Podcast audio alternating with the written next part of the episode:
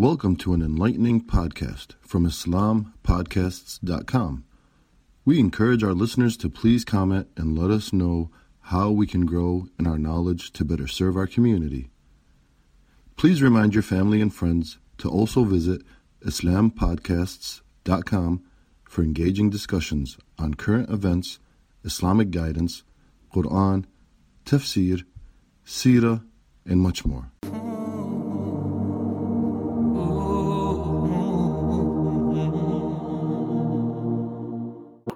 Bismillahirrahmanirrahim. Alhamdulillah, nahmaduhu, nusalli ala rasulihil kareem. Amma ba'd. Inshallah, in today's talk, we will be covering one of the important subject that's going around, which is about COVID-19. And inshallah, we'll try to cover a couple of things when we are talking about Islamic perspective on the COVID-19.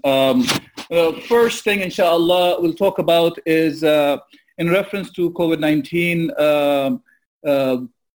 what is the perspective of Islam about life and death, diseases, and epidemics? And then, inshallah, we'll talk about what should be our response as Muslims, as individuals, as well as an ummah. So, before we go and dive into the COVID-19 issue, I just want to give some of the numbers that I just collected about this coronavirus and how much it's expanding.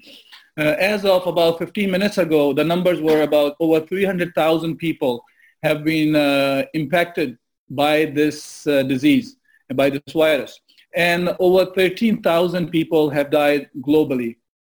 Now, these are pretty big numbers, and inshallah, we'll look at these numbers in context of some other numbers as well that impacts the Muslims and non-Muslims alike. Allah subhanahu wa ta'ala mentions about the atrocities and that people or mankind in general get struck with or strike by. Allah subhanahu wa ta'ala says in Surah al-Baqarah, "Ba'da a'udhu billahi minash shaitanir rajeem, wa lanabluwannakum bi shay'in min al-khawfi wal-ju'i, wa naqsin min al-amwal, wal-anfusi wath-thamarat, wa bashshiri sabirin." Sadaqallahu al-azim. In this ayah, Allah Azza wa Jal is telling us that we test you. We put you through a test with some sort of a khawf, a fear, a ju', or a hunger, وَنَقْسٍ مِنَ الْأَمْوَالِ, or deficiency in your wealth, وَالْأَنْفُسِ وَالثَّمَرَاتِ, and your deficiency or loss of life even, or loss of thamarat is fruits, but fruits normally referred to here is about the luxuries of the lives that you have. And Allah Azza wa Jalla says, وَبَشِّرِ الصَّابِرِينَ, but there is a glad tidings for the as-sabirin. Sabirin are the one who stick with the commands of Allah Azza wa Jalla, no matter what kind of a situation they are in. And this concept of sabr has to be understood correctly. What means by that is it doesn't mean that you are you get into a difficulty or you have been beaten up by somebody by doing the dhulm on you, and you just stay silent. A sabr means that whether you are going through any kind of a difficulty, it's related to your life, related to your wealth, related to your health, you continue to stick with the commands of Allah Azza wa Jal, and your action is driven by what Allah wants from you, even whatever situation you are in. And Allah subhanahu wa ta'ala goes on about these kind of a test that Allah subhanahu wa ta'ala placed us in. Allah subhanahu wa ta'ala, الَّذِينَ إِذَا أَصَابَتْهُمْ مُصِيبَةٌ قَالُوا إِنَّا لِلَّهِ وَإِنَّا إِلَيْهِ رَاجِعُونَ, and those who are struck by these musibah or these calamities, they are the one who say, indeed, Allah is the one to whom we return. We belong to Allah Azza wa Jal, and we return to Allah subhanahu wa ta'ala. And Allah subhanahu wa ta'ala mentioned about these people, the one who responds, whose response about these bala or these tests are like this. Allah subhanahu wa ta'ala says, أُولَٰئِكَ عَلَيْهِمْ صَلَوَاتٌ مِنْ رَبِّهِمْ وَرَحْمَةٌ وَأُولَٰئِكَ هُمُ الْمُهْتَدُونَ. Those are the ones upon whom are blessings from their Lord and mercy, and it is those who are rightly guided. So this is the way Allah Azza wa Jal expects from us when we are stricken by any kind of a calamity, meaning any kind of a test from Allah subhanahu wa ta'ala. But now, there are actually two different kinds of calamities that can happen over the people. One is by Allah subhanahu wa ta'ala, and the other could be man-made. Now, as a Muslim, we understand no matter what kind of a calamity it is a test from Allah subhanahu wa ta'ala, or somebody else has placed us in a difficult time, we still are bound by the commands of Allah subhanahu wa ta'ala. We act by what Allah subhanahu wa ta'ala wants from us. Okay? Now, nowadays, Allah subhanahu wa ta'ala has placed us in a test, which is through the COVID-19. Unfortunately, there's some people, they may be talking about this as it is, whether it's a conspiracy theory or not, it is created by one country or another. This is not the discussion today.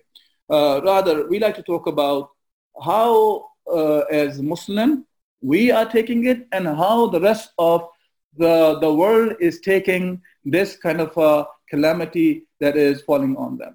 Now, unfortunately, many of the people, they are getting into panic state. And that panic state is creating more problems than this virus has caused over the people. Now, this panic that people are going through, that may make sense from a non-Muslim who, or a person who does not believe in Allah subhanahu wa ta'ala, who does not believe in the hereafter. If he is the one acting into this kind of a panic, you may think of it, okay, that makes sense, because that person has thought of the life is only this dunya. Whatever he can get out of this dunya, that's all it matters. So from his perspective, panic, you can think of it, fine, he is about to lose everything that he is working for. While as a Muslim, we understand that life and death is from Allah subhanahu wa ta'ala. Nobody can give us more time to live in this dunya, and nobody can take life away from us, or any one of us. As Allah subhanahu wa ta'ala mentions in Surah Al-Araf and many other places, actually this idea Allah has placed in multiple places, which is وَلِكُلِّ أُمَّةٍ أَجَلٌ فَإِذَا جَاءَ أَجَلُهُمْ لَا يَسْتَأْخِرُونَ سَعَةً وَلَا يَسْتَقْدِمُونَ. Allah subhanahu wa ta'ala says, for every nation Allah subhanahu wa ta'ala has placed a time, okay, time for to live in this dunya. Then says لَا يَسْتَأْخِرُونَ سَعَةً, and it cannot be delayed, or it cannot happen before that, meaning the time of death cannot come before its time to go, and it cannot be delayed or move forward. Similarly, Allah subhanahu wa ta'ala mentions about Rasulullah sallallahu alayhi wa sallam, the best of the creation, the most beloved Allah azza wa jal. Allah subhanahu wa ta'ala says, قُلْ لَا أَمْلِكُ لِنَفْسِي دَرٌ وَلَا نَفْعَ إِلَّا مَا شَاءَ اللَّهِ. Allah subhanahu wa ta'ala is saying, say, O Muhammad sallallahu alayhi wa sallam, so he's telling you to tell, so Allah himself should tell to the people, I have no power over any harm or profit to myself except what? Illa ma sha Allah, except what Allah may have will. And then Allah subhanahu wa ta'ala goes on, لِكُلِّ أُمَّةٍ أَجَلٍ إِذَا جَاءَ أَجَلُهُمْ وَلَا يَسْتَأْخِرُونَ سَاعَةً وَلَا يَسْتَقْدِمُونَ. Same message as I mentioned in Surah Araf, this is in Surah al-Yunus. Allah azza wa jal is reminding, even Rasulullah sallallahu alayhi wa sallam, he did not have this kind of authority to increase or decrease anybody's life. So we can imagine nothing else can have this kind of a authority, or this kind of a say to increase or decrease. Now, decrease of life. Now, about the epidemic or any kind of a disease. When it comes to the epidemics and diseases, I will not be going into the idea of what should be our precautionary actions, as I think there's abundant of information by the people who are actually, if you want to call it, they are the experts in the field, which are the physicians and the ones who are have done specialization in infectious diseases or epidemics and things like that. They have put a lot of information out there, many different nations are placing the information out there that can be sought by ourselves, by anyone who would like to do. So this is not the subject of today's talk. Rather, I'll be talking about from Islamic perspective about diseases and epidemics. Allah, Rasulullah sallallahu alaihi wasallam mentions about a plague. Rasulullah sallallahu alaihi wasallam said, reported by Usama bin Zayd. And this hadith is muttafaq alayh, meaning it's reported by both Imam Bukhari and Imam Muslim in their Sahihain. إِذَا سَمْعَتُمْ الطَّاعُونَ بِأَرْضٍ. If you hear about the ta'un. Ta'un is the plague on the earth. فَلَا تَدْخُلُوهَا. Do not enter into it. وَإِذَا وَقَعْ بِأَرْضٍ. And if it happens in the earth, وَأَنْتُمْ فِيهَا. And you are in it. فَلَا تُخْرِجُوا مِنْهَا. Then you should not leave. So 1400 years ago, Rasulullah sallallahu alayhi wasallam already mentioned to us this method of quarantining that people talk about today. That which is, if there is a plague, then stay in. If you are in the land where the plague has happened, you stay in there. If you are outside, then do not enter into the land. That's this is what Islam says about the plague, and this is how we are supposed to act. So we already are commanded by Allah Azza wa Jal to Rasulullah sallallahu alaihi wasallam what should be our stance in the cases of for plagues or epidemics, or in case of pandemic, to restrict it. When it comes to the diseases, Rasulullah sallallahu alaihi wasallam said, "Ma anzal Allahu da illa anzal lahu shifa," meaning that Allah subhanahu wa ta'ala, there is no disease that Allah has created except that He has also created its treatment. So now, when it comes to any kind of a disease, there is a cure by Allah subhanahu wa ta'ala. So for sure that this disease that we are talking about, COVID-19, or any kind of a disease that have come up so far or will come up until the day of judgment, Allah subhanahu wa ta'ala has created the shifa for it. So inshaAllah, if there is no cure for this at this point for the disease, they will be found, or people will inshaAllah get over with the disease that we are coming across at this point. Now, when it comes to diseases and the shifa or the cure, as a Muslim, we understand that shifa comes from Allah subhanahu wa ta'ala, and so is the disease. Now, from that perspective, we understand that nobody can get sick unless Allah subhanahu wa ta'ala has ordained that kind of a sickness on the person. And nobody can get the cure unless Allah gives the cure to the person. And we can see that actually in our own lives. There are many instances we see that people who are living in exactly ditto same circumstances, whether we're talking about the people, whether we are talking about the age group, we're talking about gender or location, environment they're living in, we find that some of those people get sick in those circumstances while others don't. And similarly, we can find that the people who have got sick, they may be of exact same, if you want to call it, even they could be twins. And the people who are twins, identical twins, and they are sick by the same disease, and the same medication is given to them, you find that one of them get cured, but the other is not cured. So that shows us that it's not just the medication, it's not the doctor's speciality, or how good he is, which school he went to, and how much practice he had, or how much experience he had. Rather, there is something else is involved in the cure of that person, and that is Allah subhanahu wa ta'ala.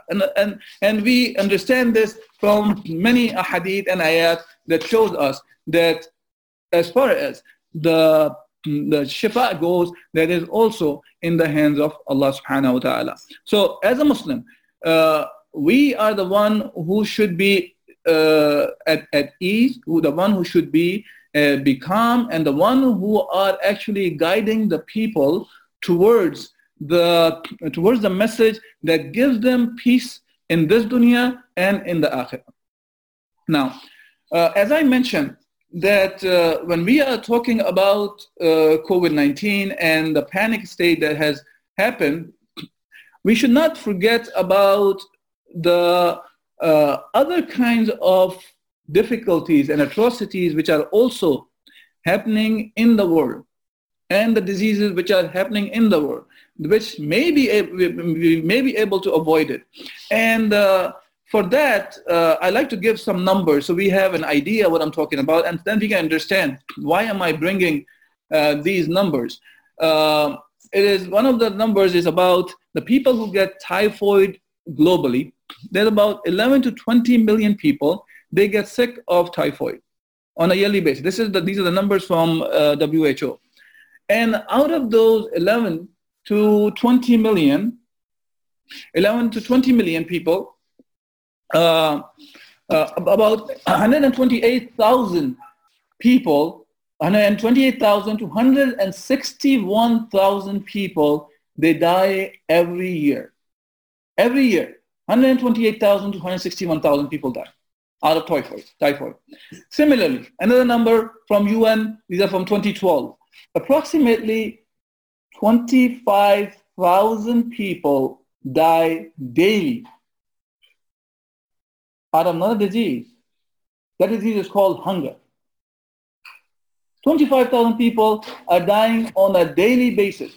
Compare this number with whatever we are talking about. The whole world is at freeze at this point. They're going into a global lockdown because of about 13,000 people have died. I'm not trying to undermine this problem. Do not take me wrong here. I am just trying to make sure we also pay attention to things which are happening around us, which can for sure be avoided, but they're not avoided. Similarly, there are numbers by CDC that says about 2,195 children die every day because of diarrhea. Diarrhea is killing over 2,000 children on a daily basis, which is more than combined AIDS, malaria, measles, combined. It's more than that. Over 2,000 children are dying because of diarrhea. Another CDC number about over 1 million people died globally every year from viral hepatitis. This corresponds to over 27,000 deaths per day. 2,700 deaths per day. Now, these are the ones I'm talking about, which is about the diseases which are happening. And many of these diseases can be avoided. I believe we all understand that disease of hunger can be avoided across the world, where we know within the country where we are living in, many places, the food has been destroyed to keep the prices up. Just to keep the prices stable. The milk has been thrown. There's vegetables that have been thrown just to keep the prices high. On top of it, there are many nations in the world where people are not dying because of hunger. They're dying because of obesity. They're eating so much that is causing many diseases. That is killing people. That is the state we are living in. And I'll talk about that also, why we are in this state as well. It's not the issue of just showing some numbers. Now let's look at the numbers of our own brothers and sisters. In Syria, since 2011, this uprising has started. Revolution has started. Until March 2020, according to the numbers given by the UN, SOHR, which is Syrian Observatory for Human Rights. It says between 384,000 and 586,100 people have been killed during this war. That is equal to approximately 147 deaths per day for the past 10 years on a daily basis. This is the number we are talking about here. 147 people dying on a daily basis for 10 straight years. Rohingya, 24,000 people were killed by Myanmar military just between 2017 and 2018. 18,000 Rohingya women been raped. 116,000 Rohingya were beaten. 36,000 Rohingya were thrown into the fires. This is about just Rohingya, Kashmir, Syria, Kashmir, then the list goes on and on and on. Besides that, when it comes to just the water conditions, about 785 million people, 1 in 9, lack access to safe water. 2 billion people, 1 in 3 approximately, lack access to a toilet. Now, these things that we're talking about, this is not the virus that's causing diseases. It's not the virus that's killing the people. It's us. It's the human being, mankind. Mankind at the brink of killing people of their own at this point. And that is the result of the current systems which are managing the lives of the people. That's the reality we are living in now. So now, having said all this, we understand the issue of COVID-19. We are all locked down. People are in panic state. And on top of it, we hear the numbers about what's happening in the rest of the world. Besides, people, even before even coronavirus reached to the people, there are other kind of viruses, which is the hunger, which is the lack of clean water, the lack of clean sanitary places, diarrhea, typhoid, hepatitis, and on and on and on. These things are already killing people. So what should be the role of a Muslim today? That's the key thing. I really want to stress this point of what is our role? What should we be doing today? Now, as a Muslim, number one thing to understand, when we are the one Allah Azza wa Jal has chosen to lead the mankind. We are the one who should be the leaders of the mankind. We have the haqq, we have the truth. We are the one who is carrying the message that can bring justice for the whole mankind. Allah subhanahu wa ta'ala says in Surah al-Imran, أعوذ بالله من الشيطان الرجيم كنتم خير أمة أخرجت للناس تأمرون بالمعروف وتنهون عن المنكر وتؤمنون بالله. You are the best nation raised for the mankind. This is not me telling you that you are the best nation. This is not anybody on the street telling us you are the best nation. It is the creator of the heavens and the earth. He is the one who has given us this title. Let's make sure that we are the one who attain this title, and we are the one who take this title back. Unfortunately, we have lost this title. The reason that we are losing this title is because we are not doing the job that Allah subhanahu wa ta'ala has linked this title with. Allah subhanahu wa ta'ala says, "Kuntum khayra ummatin ukhrijat lin-nas ta'muruna bil-ma'ruf wa tanhauna 'anil munkar wa tu'minuna billah." So there's a condition attached to it, and the condition is that you are the one who enjoin the good, you forbid the evil, and you believe in Allah subhanahu wa ta'ala. See, in this ayah, Allah subhanahu wa ta'ala even bring in the actions which are linked to be the best nation, Amr bil Ma'ruf wa Nahy anil Munkar. Actually, Allah is mentioning this before the Iman in Allah subhanahu wa ta'ala. Does not mean that we can achieve this without having the Iman. It is just Allah subhanahu wa ta'ala is reminding us, because when He said, Kuntum khayra ummatin ukhrijat lin-nas, when you are the ummah of Rasulullah sallallahu alaihi wasallam, you are already believing in Allah subhanahu wa ta'ala. But when it comes to the action, Allah subhanahu wa ta'ala is stressing that Amr bil Ma'ruf wa Nahy anil Munkar is a very important action that has to be done by the Sunnah to achieve this title of the best Ummah. And then Allah is saying, you believe in Allah subhanahu wa ta'ala, meaning this is all of this have to be done, not just one or other. When the order is mentioned like this, it is just to stress one point over the other. But all three things have to be there. Amr bil Ma'ruf, Nahy anil Munkar, and believing in Allah subhanahu wa ta'ala, they all have to be there. So this is, first we have to have this goal to understand that this is what we want to attain. This is what we want to achieve. This is where this ummah belongs. Now, as on the individual level, of course, we can go out. We can help out whoever we can, whoever is going through this kind of disastrous situation of COVID-19, and we will take all the measures that should be taken when we are trying to convey the message or to try to help the people. While we're trying to help the people, helping the people also include that we must carry this message of Islam to the people. Now Allah has given us this opportunity in these difficult times where people are willing to listen, where, because they are sick of the current the systems of lives. They are not giving them the solutions of life. Whether it is, you talk about the hospital systems, where when people are getting sick. Now today, as you can see that the situation we are in, that NBA players, they get, even though they don't show any kind of signs that they are sick or anything, but they can be tested. While a normal person, if he goes for a test for the COVID-19, even if he's showing all the signs, he will be told, we don't have enough tests, go and quarantine yourself in your houses. Now, this is the situation we are in, because the society, the way it is set up in a way that it is for the survival of the fittest, the one who has wealth, the one who can get everything. Then he is the one who is eligible to be tested. He's eligible to get the cure, probably, if there is any cure. They will be the one who will be getting the cure first. They will be getting in the hospitals first. Like we know, we heard about Italy now today.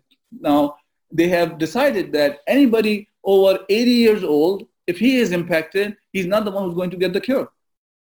They will just leave him to die. So these are the people who probably lived all their lives. Probably they got retired. And now they are in a situation where they will be hoping that they had some sort of a retirement money, or there's something, the state will take care of them. The state is dumping them on the side and letting them die. Islam does not do that, the things like this. Islam is the one who takes care of the people. Islam is the one who comes in, no matter you're old or young, you are a child or an adult, you are rich or poor. As a matter of fact, Abu Bakr Siddiq radiallahu anhu said that he's the one who will make sure that the rights of the weak have been given. He will make sure that it does not happen that the strong will come and take the rights of the weak. Similarly, in the time of Rasulullah sallallahu alaihi wasallam, when a woman, she stole something and her hand was about to be cut, and some of the Sahaba, this woman was Makhzumiyah, and some of the Sahaba, they sent Usama bin Zayd to talk to Rasulullah sallallahu alaihi wasallam, so in a way that Rasulullah sallallahu alaihi wasallam take the punishment away from her. And Rasulullah sallallahu alaihi wasallam's response was that the previous nations were destroyed because when the rich among them or strong among them committed a sin, they let them go. But when the weak or the poor committed a crime, they applied the punishment system. And Rasulullah said, even if his daughter Fatima, radiallahu anha, if she's the one who she steals, Rasulullah said he would cut her hand as well. So this is the system of justice that Islam provides. This is the system that takes care of the people. And we can find many other examples in the lives of the Khulafai Rashidin as well, when it comes to how they were taking care of the people in the time of Umar ibn Khattab radiallahu anhu. There was a year which is called Aam ar-Ramada. Aam ar-Ramada, which means the year of the ashes. This was a year when in the Medina and the surrounding of Medina, there was a famine going on. And the situation was getting worse and worse, and even people did not have milk and ghee and yogurt. They were not even available for the people. So Umar ibn Khattab radiallahu anhu, he actually swore that he would not eat ghee, yogurt, and milk until all the people could afford to have these things. This is what Umar al-Khattab said. And later on, there was some ghee and yogurt came to the marketplace. So one person went and he bought some ghee, and he brought for Umar al-Khattab radiallahu anhu. And Umar asked him that how much he paid for that. He said he paid 40 dirhams. 40 dirham for ghee was a lot of money. So Umar al-Khattab said that he will not eat this ghee until it is available for all the people, because 40 dirham could not be afforded by all the people. So he made sure that everybody should be able to get these basic necessities before even he gets it. And Sahaba used to say the way Umar ibn Khattab was continuously, he was fasting on a daily basis during these times, that and he was not getting enough to eat, and they thought of it as if he will die because of that. And he was very concerned about the people. And one time, because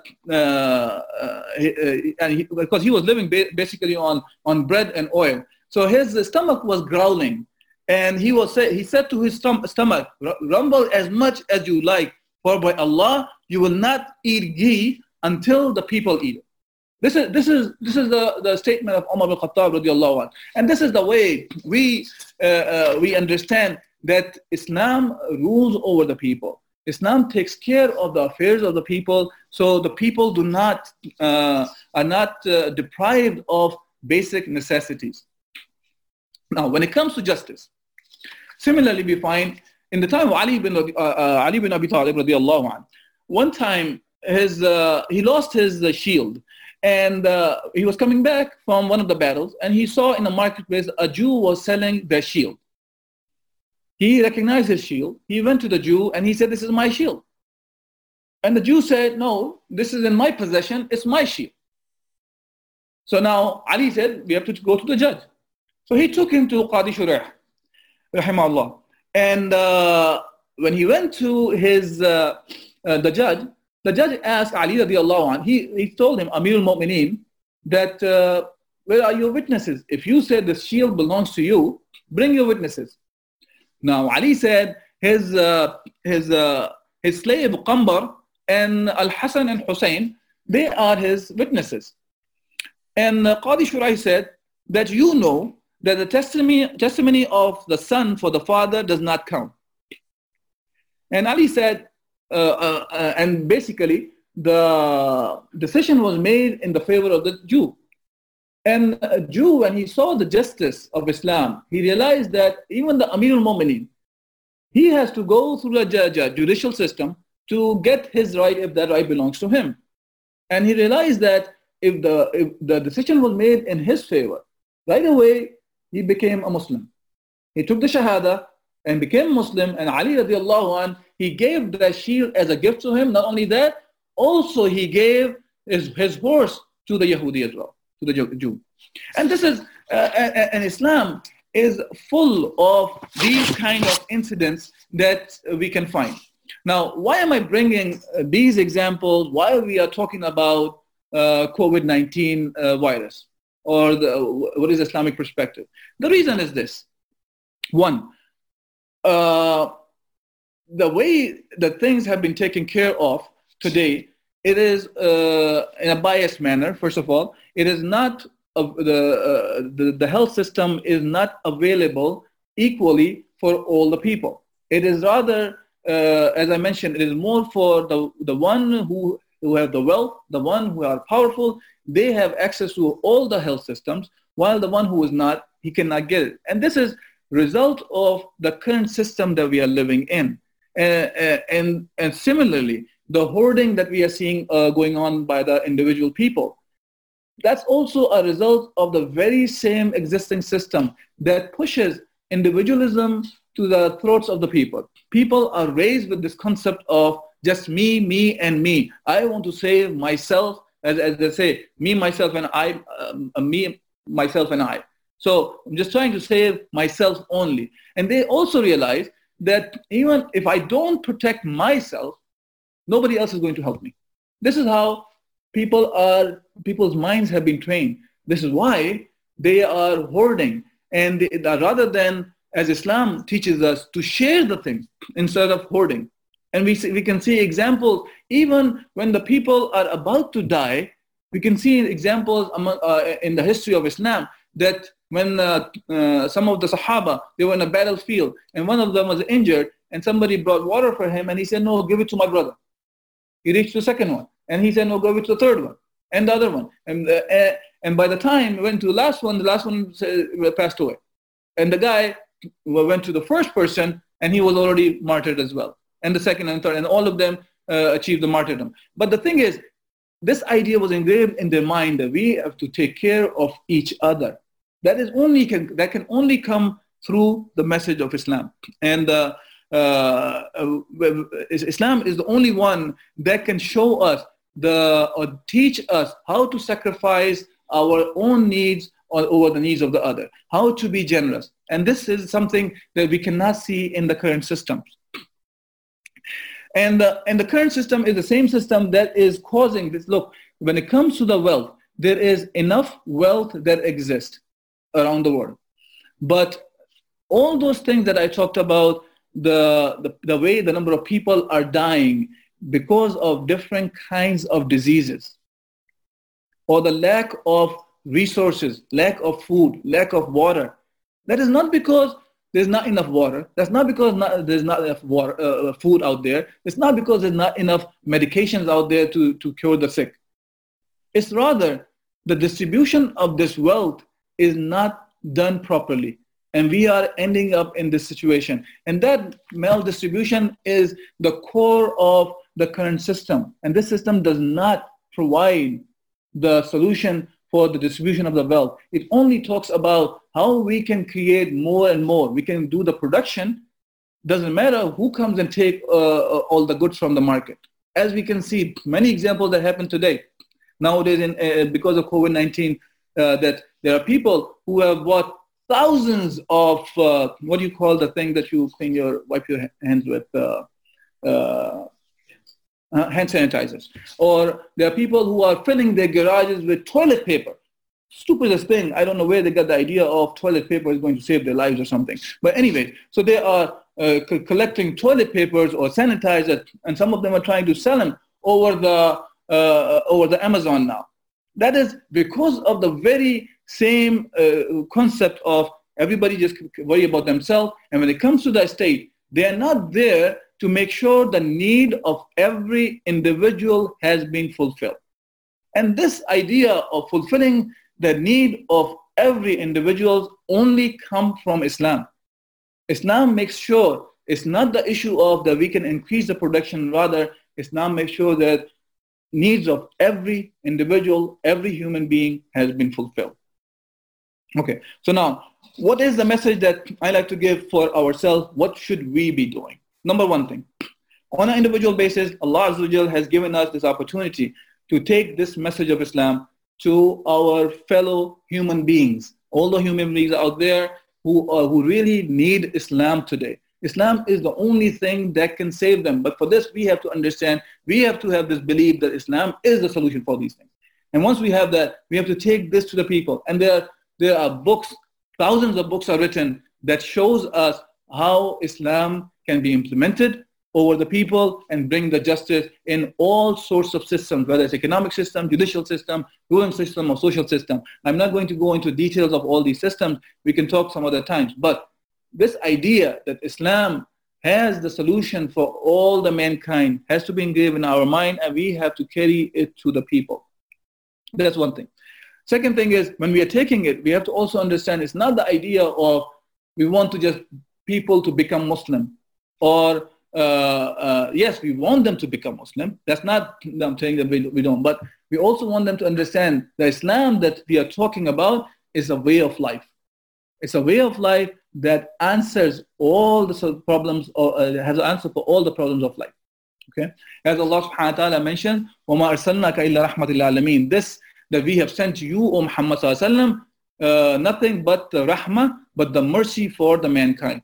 And now, this idea of besides individualism, from the individual perspective, we have to take him to that level also, the people can understand that not only that we want to become Muslim, people should enter into fold of Islam, or the Muslim themselves, we should also remember that this Islam needs to be implemented over the lives as well. It should not be just put on the side and we only remember when we are talking about the spiritual aspects of Islam. Okay, now today, another aspect I want to remind you of is today is the night of Al-Isra wal-Mi'raj. The reason I want to bring up the Al-Isra wal-Mi'raj is not to talk about Al-Isra wal-Mi'raj, but the next day, which is the 28th of Rajab, was the date when Muslims actually lost the one of the beloved things for us, which was the Islamic State. That was lost about 99 years ago. And today, actually, tomorrow, it marks the 99 years anniversary of that. And because of not having that system, we are suffering, not only Muslims, but the whole mankind.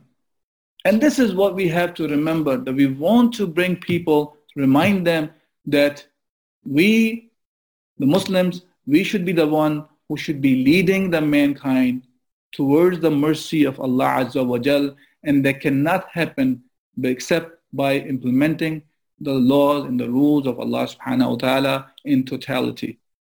So inshallah, I will stop here. And if there is any questions or comments about this subject, I will try to answer. I'm not sure how to take the question and answer. I will let Brother Jawad to help me out here. Yeah, so they can submit questions in multiple ways. Either they can paste it on the chat, or if they're on the web, they can unmute themselves or raise a hand. Or if they're on the audio bridge, they can press *6 to unmute themselves. So it looks like Brother Ashraf has a question. I'm going to unmute him, okay? Okay. I cannot hear you. Go ahead, Brother Ashraf. If you're talking, I cannot hear you. Can you hear me? Yes, we can hear you. Okay, Jazakallah khair, Brother Asim, for the topic. Now, my question, when it comes to the COVID-19 or any other disease like this, there is a fear in our hearts that, hey, if it touches me, I might die.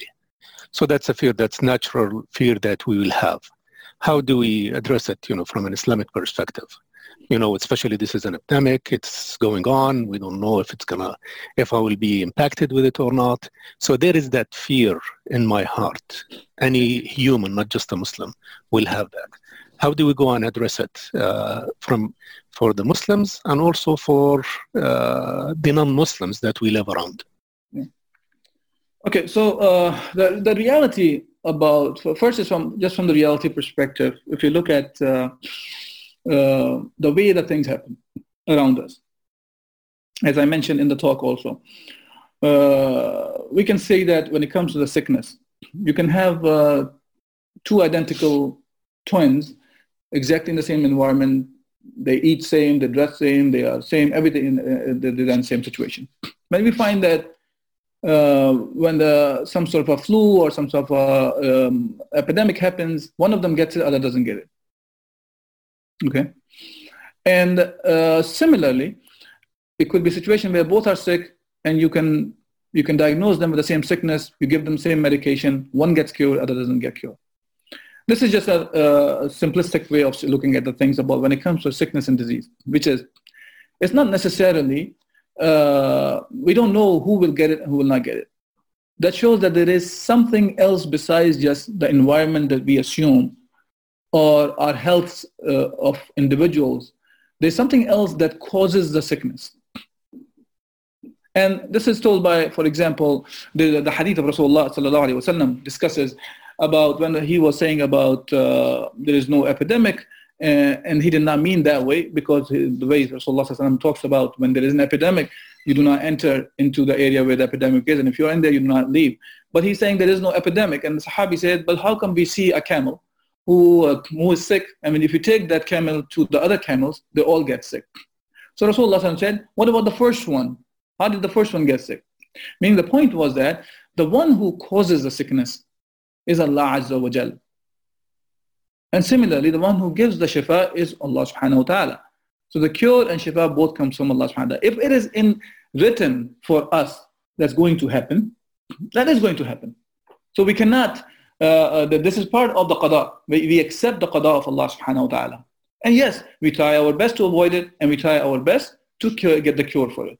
That's one aspect. So to avoid the difficulty and to reach for the cure, these are the actions which are under our control.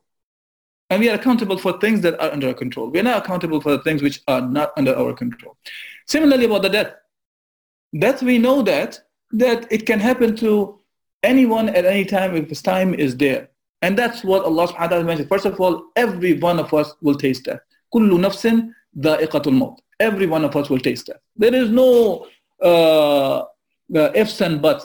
This reality, everybody will see it. No matter how you quarantine yourself, where you quarantine yourself, what you quarantine yourself with.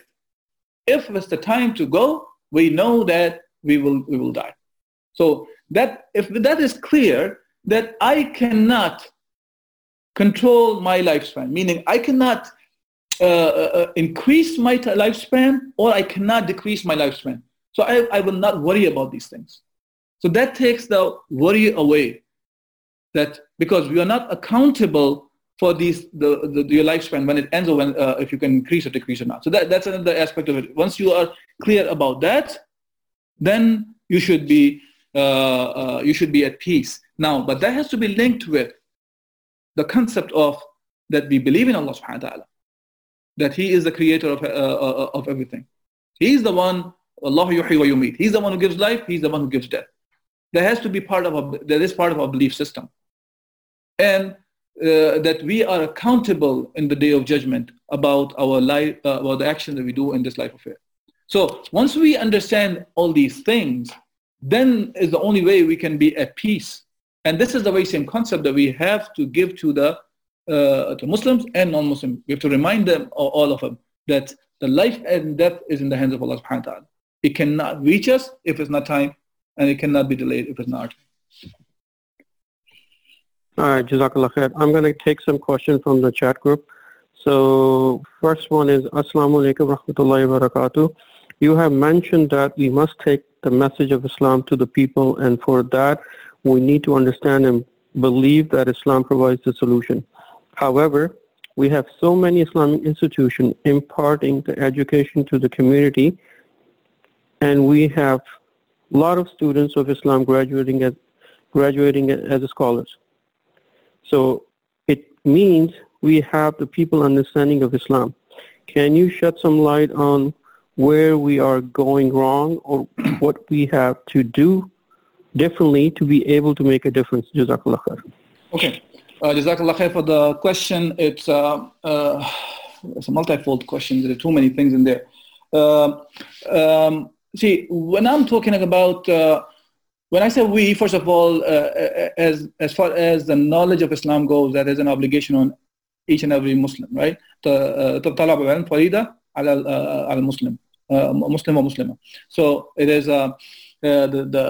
is to gain the knowledge. It's an obligation on Muslim man and women both, right? So that's one aspect of it. Do not think of it because there are people who are graduating from schools and universities and colleges that with Islamic degrees. Then I'm off the hook. No. For every action that we undertake, we have to know what Islam says about that specific action that we are undertaking. So that knowledge has to be gained by each one of us. Okay. Now, when it comes to Islamic institutions, alhamdulillah, there is actually a rise of Islamic school graduates within actually even the United States as well, who are graduated from some of the madrasat over here. And in a sense, I have been through some of these processes. But what I see, and that's my understanding. So first of all, may Allah subhanahu wa ta'ala increase the knowledge of all the brothers and sisters who are going through these colleges and universities. And may Allah accept their efforts. They put so much effort to study Islam. It is a very, very difficult, tedious job. And if they are not driven by the love of Allah subhanahu wa ta'ala, I don't know what can drive them to get into that kind of situation. But I hope that this is the only thing that is driving them. So the problem where I see is many of the schools and the curriculum, if you pay attention to, they are driven in a way. Look, we are not living in an Islamic environment, Islamic system anymore. Whether we're talking about the United States, whether we're talking about all the Western countries or the Muslim countries even. Nobody is implementing Islam over the people. So After that, all the madrasat which are teaching Islam, even, you find them that they stress a lot on the individualistic kind of Islam, and Islam which is only related to individuals most of the time. It's not, you don't find that these madrasas and universities are teaching us, for example, what is the ruling system of Islam? What is the judicial system of Islam? And what is the economic system of Islam, social system of Islam, and how that these systems of lives to be implemented? They are teaching to a certain extent, but it's on the individual level. They're not teaching on the level of how to implement it over the people, because these madrasat that we are talking about, they are within within the countries, which may not allow them to even talk like this, unfortunately. So that's the part I see where the problem is. But alhamdulillah, among the very same scholars, there are many of them, because they have all the tools that they require to talk about Islam from the perspective of that Islam is a way of life that have to be implemented, that have to be revived. So that's there. And alhamdulillah, there are many of them are coming out and they are talking like this. But that does not take away an obligation from the neck of each and every individuals who are here.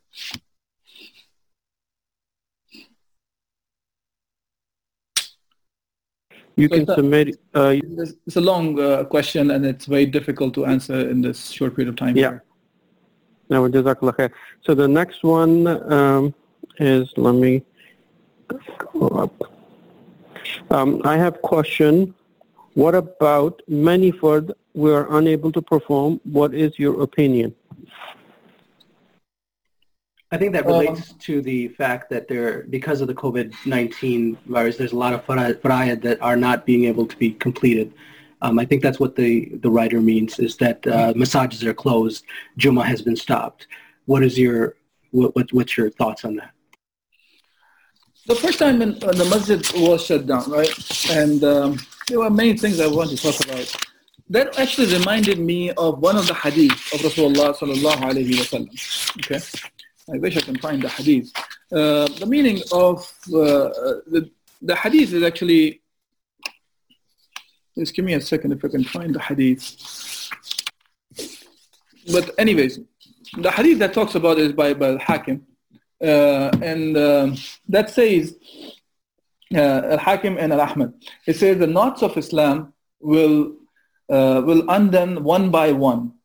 Each time a knot is undone, the next one will be grasped. The first to be undone will be the ruling, and the last will be the prayer. Now, if you pay attention to that, this is the first thing came to my mind when I heard about, okay, fine, now all the masajid are shutting down. They will now allow us to pray Salatul Jummah. That when Rasulullah mentioned that first knot, which is the hukm. Hukm means here that you implement the rules of Allah subhanahu wa ta'ala over the people. That will be taken away from the people. And that was taken away. And after that, Muslims continue to grasp on to the next things, whatever is, the rest is available. And when that cannot be done, they went to move to the next one, on and on and on. Now today, it seemed like we were on the last knot, of it was Salah. And Salah seemed to be in danger now. That you cannot even perform your Salah in the masajid. Of course, you can still continue to pray on the individual level or whichever way we can find a way to perform your Salatul Jummah, which Islam allows actually.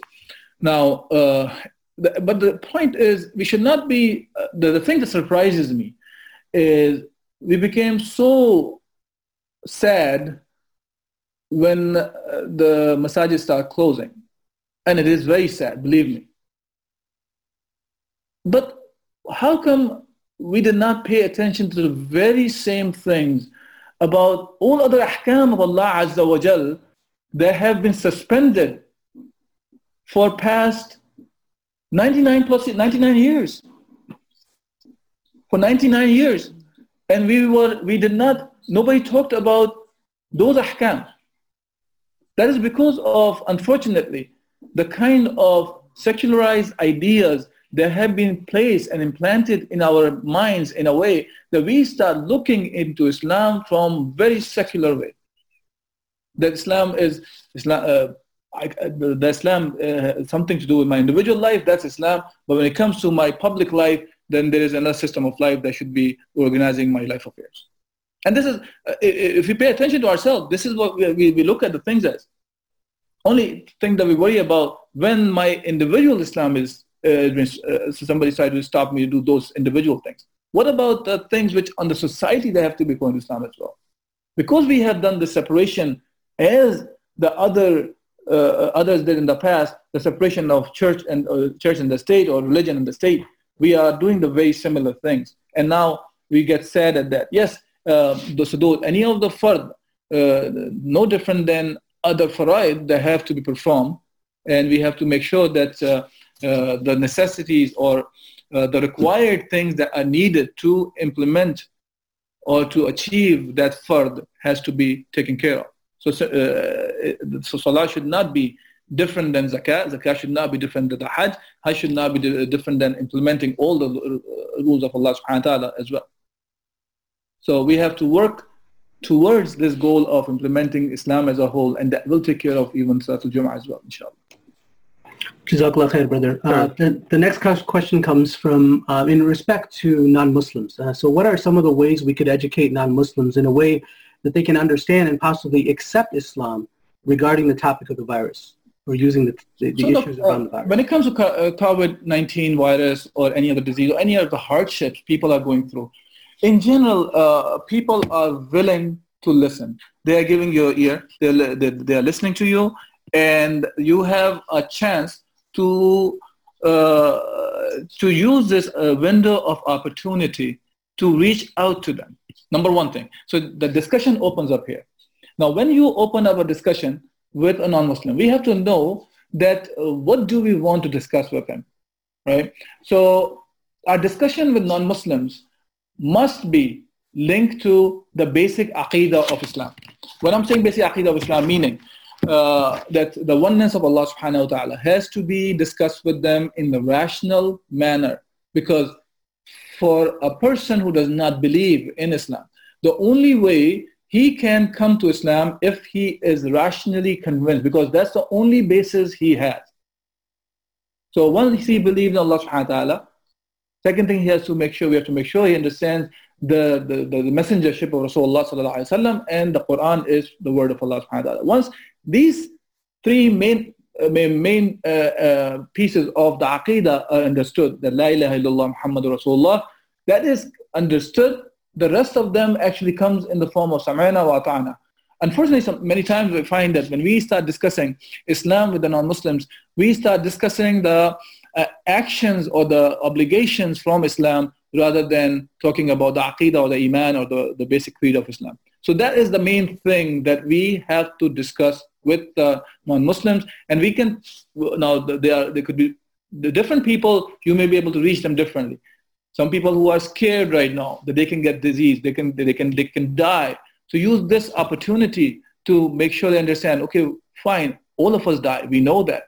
Anybody can die at any time, whether it's COVID-19 or not. Eventually, we know all that. Kobe Bryant died, everybody was crying about a month or two ago, and now nobody's talking about Kobe Bryant anymore. COVID-19 has become bigger than the Kobe Bryant now. So see, this is how people forget those things. But when they remember, this is the time to connect it to their own life, so they can feel that, okay, now I can die. I can die. Okay, if I die, where am I going to go?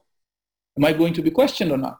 And this is what Rasulullah sallallahu alaihi wasallam was. He was a Bashir wa Nadhira. He was the one who was giving people the glad tidings and the warning. So we should remind them of there is a life after death, and we can be in the paradise or we can be in the hellfire. We should not shy away from this idea of, oh, we cannot talk about hellfire, this is something bad. No, this is the thing that Allah subhanahu wa ta'ala has discussed in the Quran. So this is how I look at it, inshallah.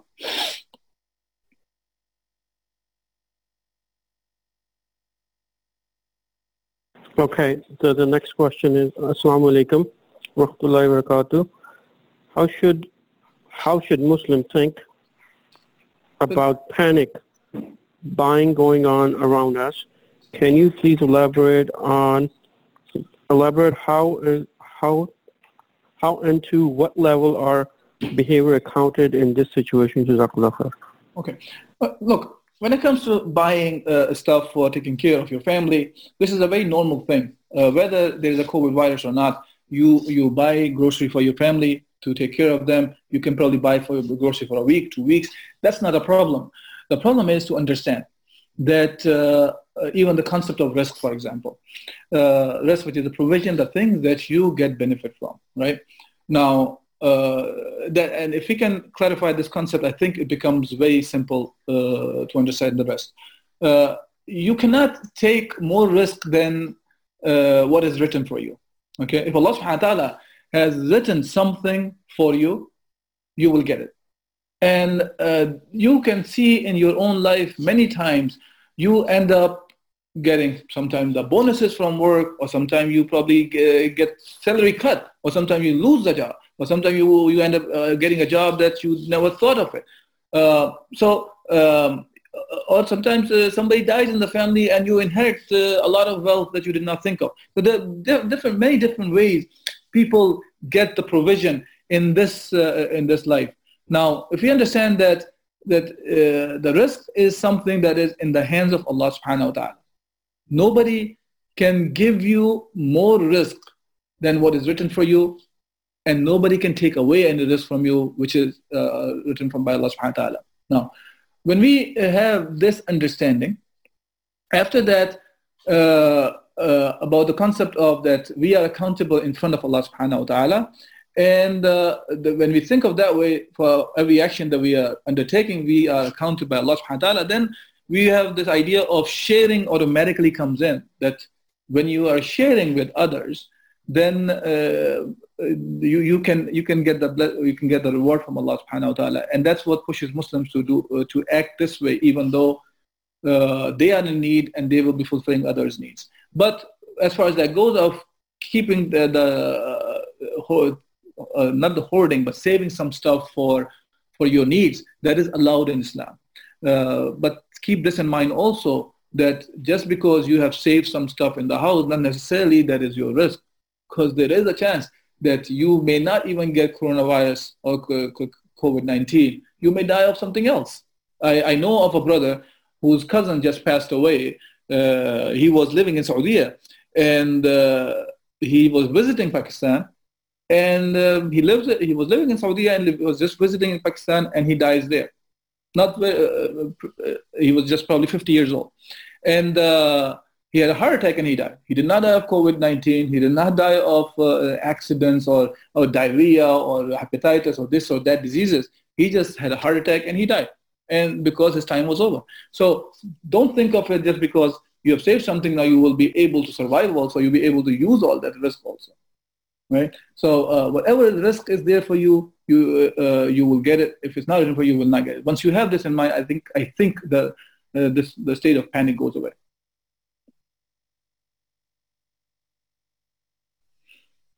Okay, JazakAllah khair. That was last one more came. In these crises, what positive action can Muslims do for themselves and their families to improve their deen with this time to think? Okay, there's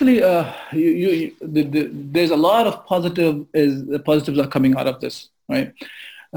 First of all, for example, unfortunately, there are many memes that you're seeing other way around, but there's a lot of positives that are coming out. When the people are spending more time with their families, actually, they are really, they know each other well now. They know about each other, who they are. They have no other choice but to be in their faces 24/7. So now, the time the people were consuming some time in different things, now they have been quarantined in their houses, and now they have to stay with them. Now while they are with them, they can really get the best out of it if they can work on this idea and remember this idea, which Allah subhanahu wa ta'ala has mentioned to us, that ya ayyuhal ladina amanu qu anfusakum wa ahlikum nara. O you who believe, save yourself and your families from the hellfire. This is the best chance Allah has given to us, really, to connect back to our families, remind them about what the life is really about, that we can all die. Forget about thinking of who's going to die first, or the older is going to die first, or younger is going to die first. No, we can all die probably at the same time, not because of COVID virus, because of anything. So when I think it's a good reminder and to study actually Islam along with our families. Discuss with them. Discuss this COVID-19, for example, this situation, and what does Islam say about it? How should a Muslim be reacting? Should we be panicking like everybody else in the world? Or should we be at peace and remember that we are hoping our reward with Allah subhanahu wa ta'ala? We know that kullu nafsin da'iqatul maut, that every nafs, every soul will taste death. وَإِنَّمَا تُوَفُّونَ أُجُورَكُمْ يَوْمَ الْقِيَامَةِ. And everyone will get paid in full the reward on the Day of Judgment from Allah subhanahu wa ta'ala. So this is the way I think we should look at that crisis time, that there's so much Allah has actually created a goodness even in that crisis time. And Allah subhanahu wa ta'ala says, inna ma'al usri yusra, that indeed there is a yusr in each. There are two yusr, there are two eases in each hardship. Okay, so... Jazakallah khair. So before I take the next question from chat, I think, okay, that was the last one of them. The people who are on audio-only bridge, they can unmute themselves by pressing *6. Okay? Because I'm not able to see, you won't be able to paste any question on the chat because that's only available for the people who are on the web. I don't see anything else. No raised hand, nor do I have any question on the chat. Okay. I have a question as a host. I'm sorry, I don't know if I'm allowed to ask questions, but I'm going to go ahead and ask the question anyway. Jazakallah khair, brother, for this talk. In regards to what I think the brother said, in what are the positives that come out of this? We see that a lot of the children, the youth, are staying at home and aside from having e-learning and those type of things available to them from their school, what type of things can they be doing right now in order to kind of help them understand not only this issue, but also the issue of the Muslim Ummah? I mean, even the discussion we are having right now, okay, these are the kind of discussions I think we should be having with our families. It happened to be, I'm having the discussion like this because my kids are sitting in front of me right now.